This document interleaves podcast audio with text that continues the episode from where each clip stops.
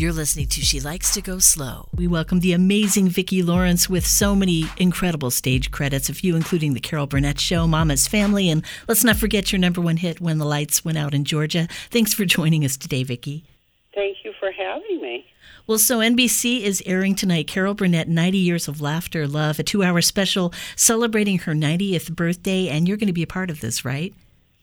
I am happily a part of it. I'm just so happy to be there. It was so much fun, and there were so many um, younger performers that really just wanted to come and pay tribute to Carol and say thank you for her sort of trailblazing the way, I guess. That's exactly you know? exactly right. And uh, is it true that you met Carol Burnett from sending her a newspaper clipping back in the day?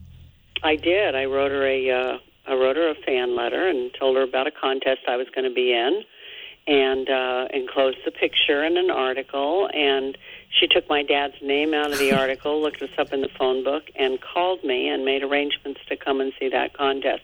I couldn't speak. Rochelle, I literally could not speak when I answered the phone.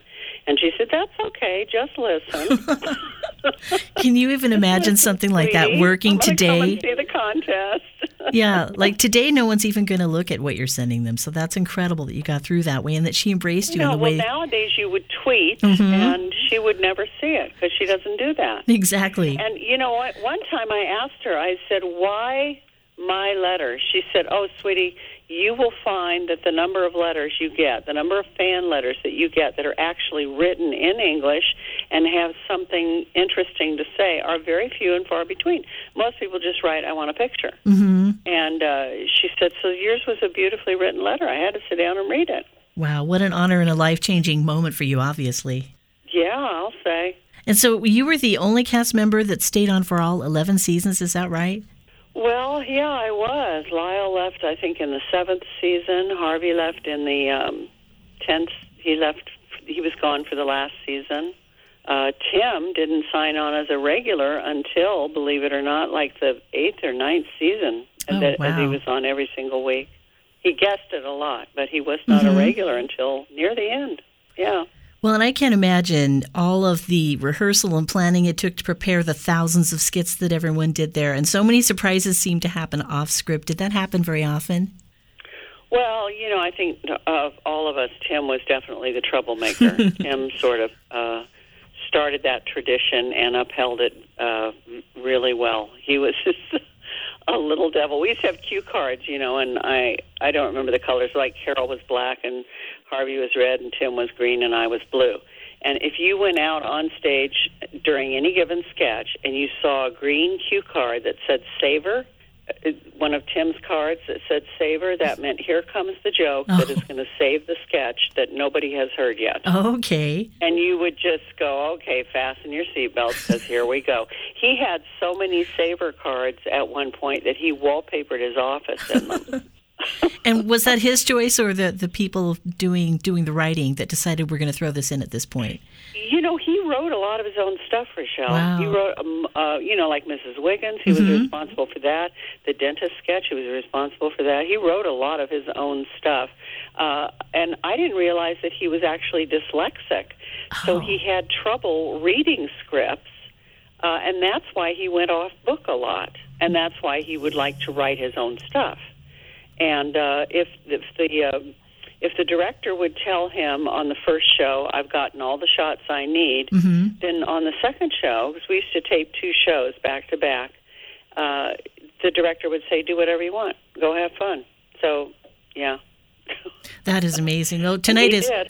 Tonight is all about Carol Burnett, but I have to talk about you a little bit, too, because did you have any idea that Mama would take such a life of her own? I didn't, uh, no. But again, I'm going to say I think Carol did because she's the one that encouraged me to do oh. it as a series. She said, "I just, I really think it's a brilliant character, and you should uh, do the series, and that woman will take good care of you." And she has. She's she's a little juggernaut. She's just run like the little Energizer bunny. And I'm curious, with that Mama character, was that something you just dreamed up by putting some things on, or did someone have a vision for this? How did it come about? Well, you know, the the part was originally written for Carol, mm. and the writers had wanted Carol to play Eunice. These are two writers that b- both had dysfunctional upbringings, so they wanted to get this horrible dysfunctional woman out on paper. Right. So they wrote this beautiful homage to their horrible upbringings, and uh, they wanted Carol to play Mama. And she said, but I like Eunice. Eunice is the part I like, and I think Vicki should play Mama. And they were really upset. And then when we got into rehearsal, she said, I want to do it Southern. Well, now the writers are really upset because they said, you're going to offend everybody mm-hmm. in the South, and uh, you've ruined it. You've ruined our beautiful sketch. Uh, unbeknownst to them, it, it became very, very popular. But, I, you know, Carol said to Bob Mackie, couldn't we make Vicki Mama? And by that time, he had made me many old ladies on the show. So he said, sure. And he, you know, Bob had, a, he, I know he's famous for all his sequins, but he had a really good sense of humor. Uh, Exhibit A would certainly be the curtain rod and the Gone with the Wind exactly, sketch. The but best. He, there were many times that Carol and I would say, we don't know who, I, who we are. And we'd get to wardrobe fitting on Wednesday morning, and Bob would outfit you, and you'd go, oh, my God, I know exactly who I am. And that's exactly what happened. He dressed me head to toe. Uh, the the only thing I did was mush the socks down because that reminded me of my own grandmother from Southern Missouri. And uh, other than that, he did everything, everything from the glasses to the pearls to the shoes to Amazing. The purse to the sweater. And when he stepped aside and I looked in the mirror, I said, well, now I know who I am. I am dysfunctional, you know? And did you offend everyone in the South? Oh, I don't think, because I think everybody knows her, don't they? Exactly, exactly. Well, yeah. I'm so excited that we're able to speak to you today. I know you've got a busy schedule, so uh, I want to remind everyone to watch the show tonight. Happy birthday to Carol Burnett. That's Carol Burnett, ninety Years of Laughter and Love, and that's a two-hour special on N B C tonight. Vicki Lawrence, thank you so much for joining us, and I just wonder how Mama might tell us this interview is over right now. Leave me the hell alone. You're driving me nuts. Thank you, Mama. Thank you, Vicki Lawrence, so much for calling today.